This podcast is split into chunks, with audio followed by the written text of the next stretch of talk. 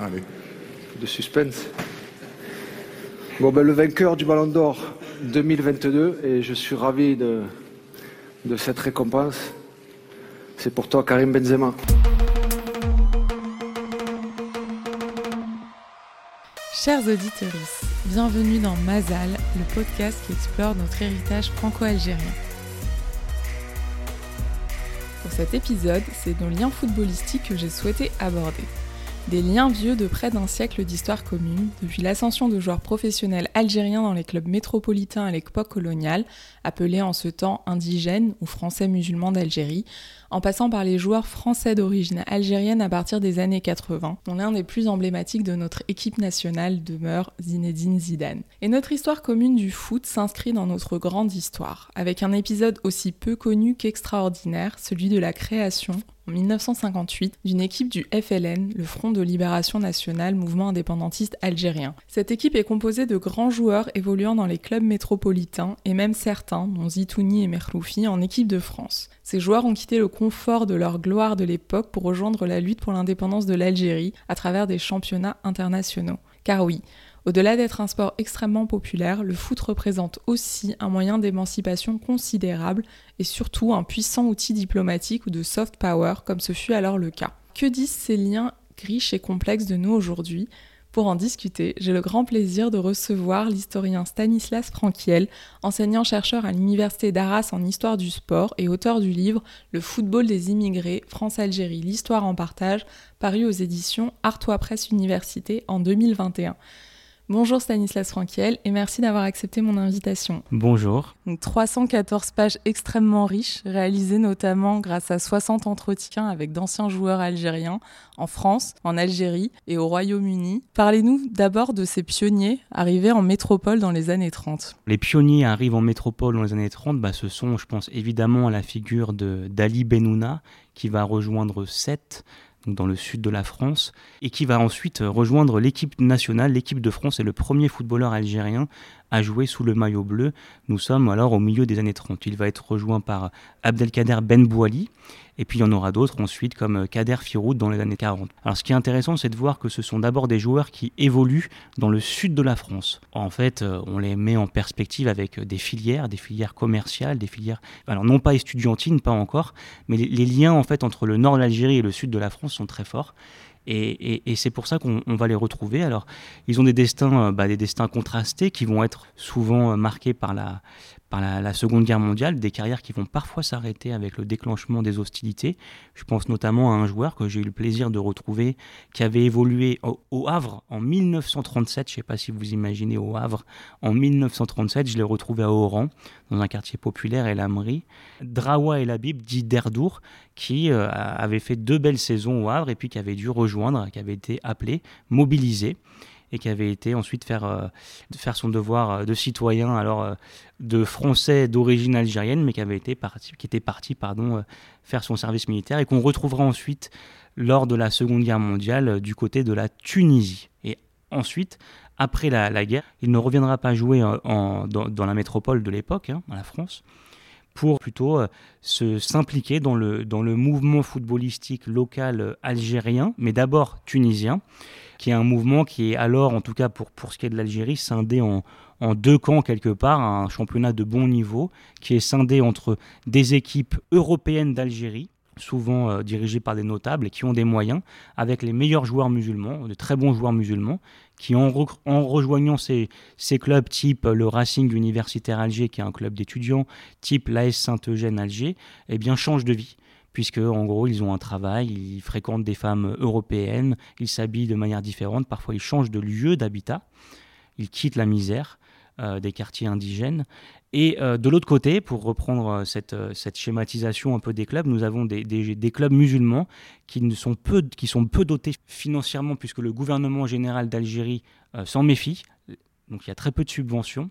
Et quelque part, à juste titre, puisque, ce sont des foyers du nationalisme algérien et que beaucoup de ces clubs, type le Mouloudia Club Alger, créé en 1921, eh bien deviendra un des foyers, je l'ai dit, du nationalisme algérien, des lieux où on apprend des chants, où l'on apprend des cours d'histoire, des lieux aussi euh, de religion. Et donc on voit bien le, le rôle souterrain du football, un butin de guerre finalement du peuple algérien, qui a été un lieu de construction de l'identité euh, algérienne et de libération, euh, puisque c'était un lieu où on pouvait se réunir. Tel, il y en a un autre aussi qui, est méconnu de nos générations, c'est le, mouvement scout. Le mouvement scout, les scouts musulmans algériens ont été créés en 1935. Les musulmans, voyant qu'ils ne pouvaient pas rejoindre bah, le mouvement scout classique, ils ont créé leur propre mouvement qui va lui aussi contribuer à la libération de, l'Algérie. Et c'est intéressant parce qu'on va retrouver ces leaders indépendantistes dans toutes les anciennes colonies de l'Algérie, la Tunisie, le Maroc, l'Indochine. Ils sont tous passés par le sport et le scoutisme. Ah, on sait que pendant ces années 30 et 40, la présence de travailleurs algériens en métropole, puisqu'il s'agissait du même pays, l'Algérie était française, cette immigration était particulièrement nombreuse par rapport aux autres pays fournisseurs de travailleurs. Elle était aussi essentiellement ouvrière. Et donc, quel a été le regard porté sur les joueurs de foot algériens en métropole dans ce contexte, diriez-vous? La métropole est une expérience émancipatrice pour, pour eux.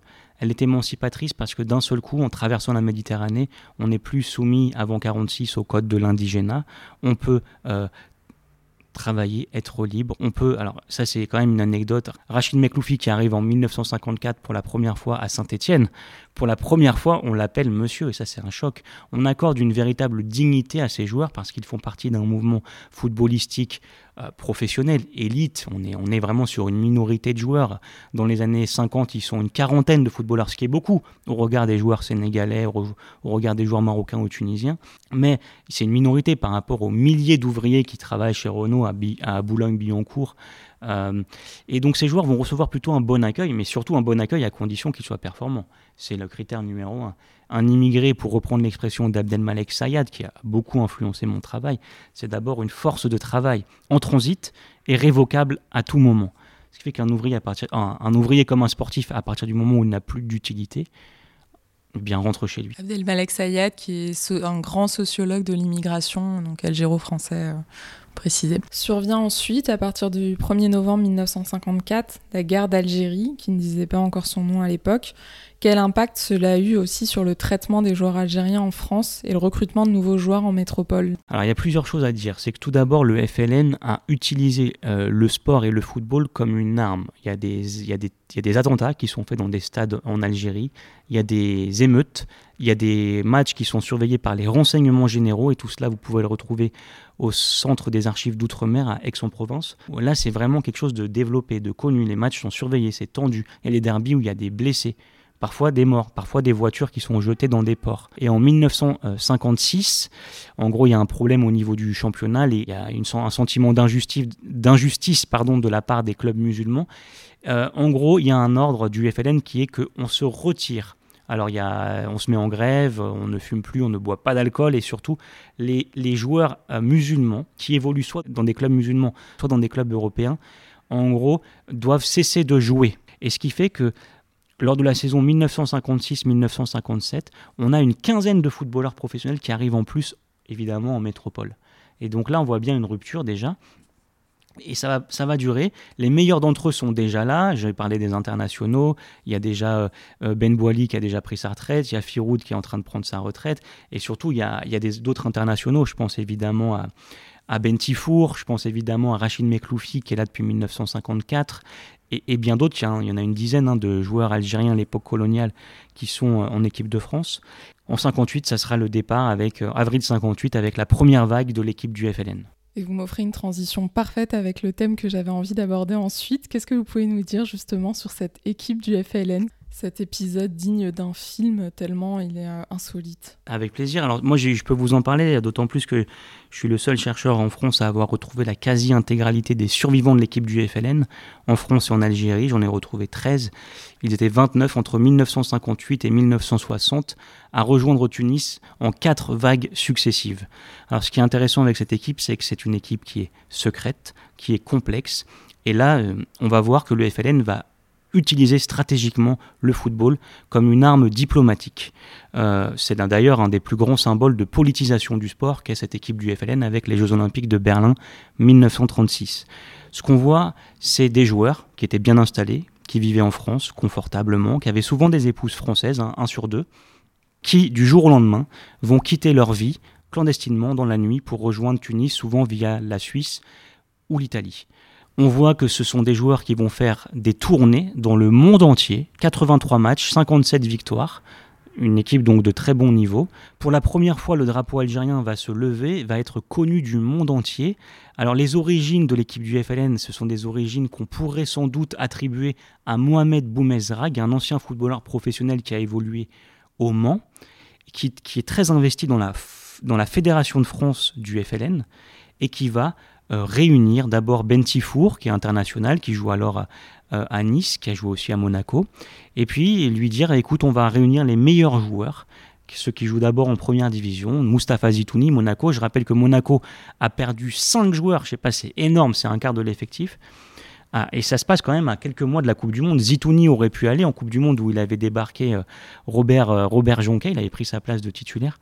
Et donc ces joueurs-là, n'écoutant, euh, que, leur courage, leur patriotisme, refusant cette situation d'injustice et ayant sans doute aussi un peu peur des représailles du FLN, qui ne rigolaient pas avec ceux qu'on appelait les, les, traîtres ou les, les froids, ceux qui savaient, ou les indécis eh bien, vont rejoindre cette équipe et ça sera une expérience humaine très très forte. Certains vont y laisser leur carrière sportive, d'autres, à la suite de cette aventure folle de 4 ans, de cette aventure humaine et sportive qui les a amenés jusqu'en Chine, jusqu'à rencontrer Ho Chi Minh au Vietnam, eh bien, vont revenir après 62 dans l'ex-métropole après l'indépendance, une dizaine, bien souvent autorisés alors par le président de l'époque, le président de la République, qui est Ahmed Ben Bella, et qui, il faut le dire, pendant son service militaire en 1938, a, été, a fait quelques matchs officiels avec l'Olympique de Marseille.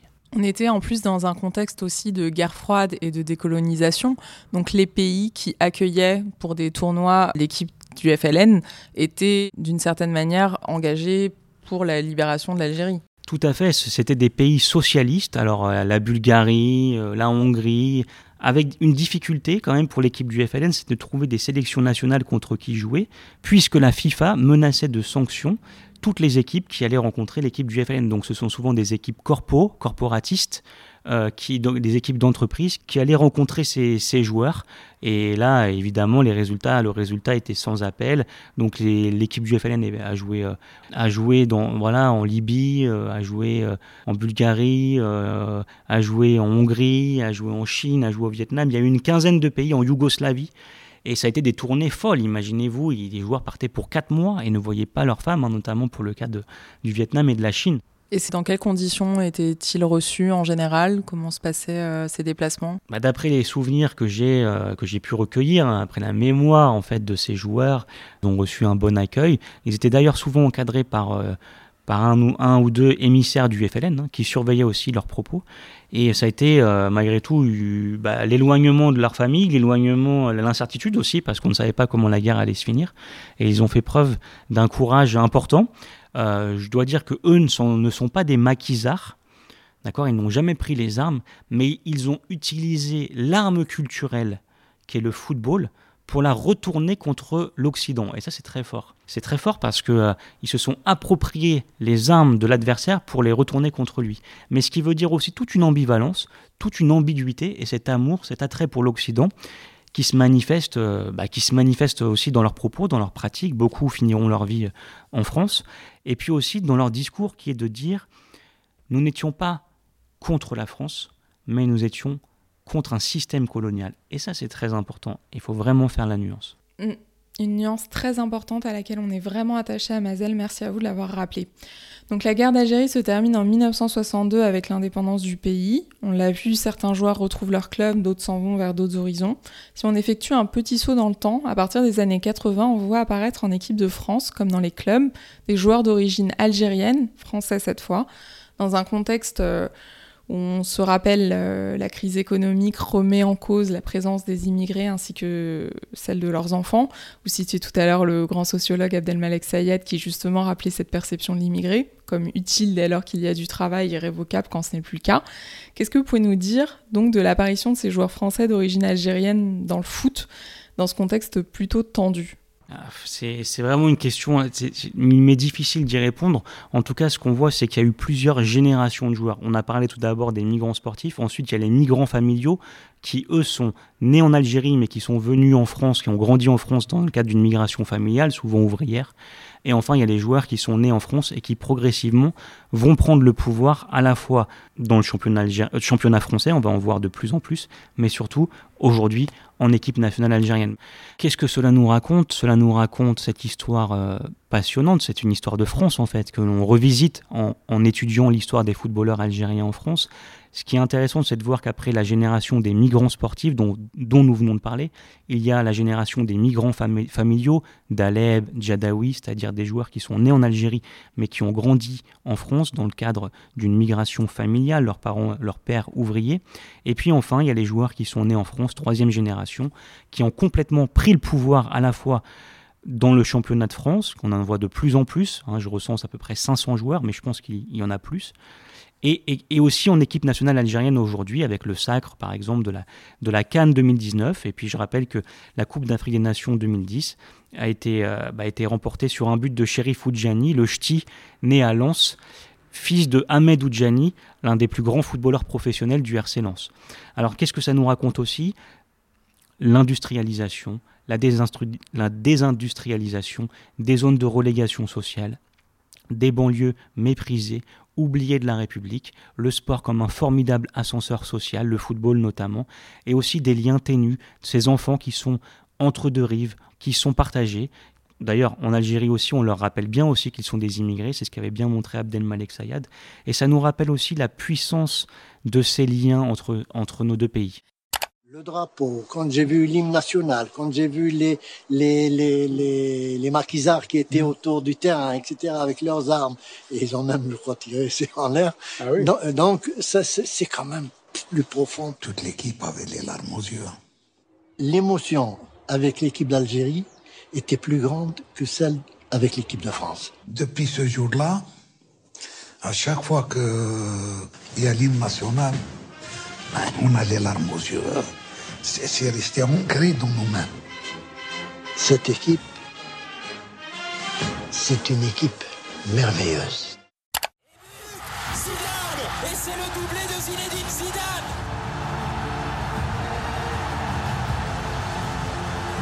Vous le croyez ça L'équipe de France est championne du monde en battant le Brésil. Il y a envahissement du terrain. Voilà, voilà ce que et le match est fini là. Hein. oui, je crois que le match est terminé. terminé. Tout le monde rentre au vestiaire. Les joueurs français, les joueurs algériens. Et nous aurons perdu malheureusement dans cette affaire un quart d'heure de jeu. C'est dommage. Par ordre d'écoute, il y avait Rachid Mekloufi et Amar Rouaille, anciens membres de l'équipe du FLN au micro de Bernard Pivot. Puis vous auriez sans doute reconnu la voix de feu Thierry Roland au moment du doublé de Zinedine Zidane lors de la Coupe du Monde de 1998, qui a sacré la France championne du monde. Et enfin, quelques sons du premier et dernier match amical entre la France et l'Algérie, qui s'est tenu en 2001 au Stade de France et a été interrompu par un envahissement de terrain. Vous abordez cet épisode, peu glorieux, il faut le reconnaître, dans votre ouvrage, Qu'est-ce que vous pouvez nous dire sur cet événement? Oui, tout à fait. Il est dans le chapitre 12, dans le dernier chapitre. Alors, bah, qu'est-ce qui se passe en 2001 C'est l'incompréhension, c'est la colère en France et en Algérie, deux pays qui partagent au moins, là, qui sont d'accord. Au niveau des médias, on a vu quand même de grandes phases d'incompréhension, de, colère, mais aussi parfois de quelque part de compréhension, parce qu'on sait que leur, leur sort est, est moins favorable que des Français, entre guillemets, de souche. Ils ont moins de chances, il y a des études qui le montrent, d'accéder à l'université, d'accéder à un travail, etc. Et on voit cette, cet envahissement du terrain qui s'est fait sans heurts, il faut le rappeler, qui a été spectaculaire, qui, qui a été médiatisé. Bah, ça nous rappelle cette histoire qui ne passe pas, cette impossible réconciliation, et on le voit encore on le voit encore qu'en fait aujourd'hui en France il y a encore des et en Algérie il y a des intérêts à ce que ce passé ne passe pas à, ce que ces mémoires ne soient pas apaisées. De tous les côtés, il y a des lobbies, des groupes d'intérêts qui ont justement des intérêts à ce que, euh, à ce que des tensions demeurent. Eh bien, à Mazel, on cherche l'exact contraire et transmettre des connaissances de manière dépassionnée autour de notre histoire pour en finir justement avec ce passé douloureux. Merci beaucoup. C'est sur ces mots que s'achève cet épisode. Stanislas Franquet, je rappelle le titre de votre ouvrage, Le football des immigrés, France-Algérie, l'histoire en partage, paru aux éditions Artois Presse Université en 2021. Encore un grand merci d'être venu partager avec nous votre expertise. Merci. C'était Mazal, un podcast de Sarah Benilman dédié à notre héritage franco-algérien. Mazal Podcast est disponible sur toutes les plateformes et présent sur Twitter et Instagram. Si vous avez apprécié, n'hésitez pas à partager et à mettre 5 étoiles sur Apple Podcast et Spotify pour me soutenir. À très bientôt.